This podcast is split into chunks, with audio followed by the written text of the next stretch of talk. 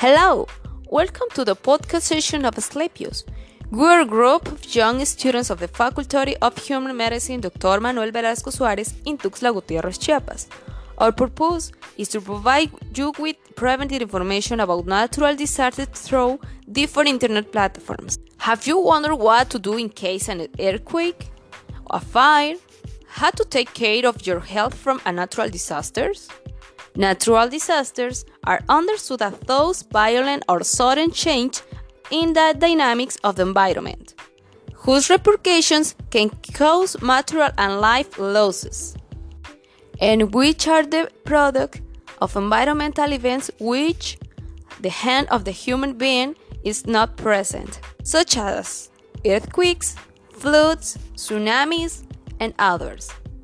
For more information, follow us Asclepios on our social networks of Instagram, Facebook, and Twitter, and our websites so you can discover all the information we provide.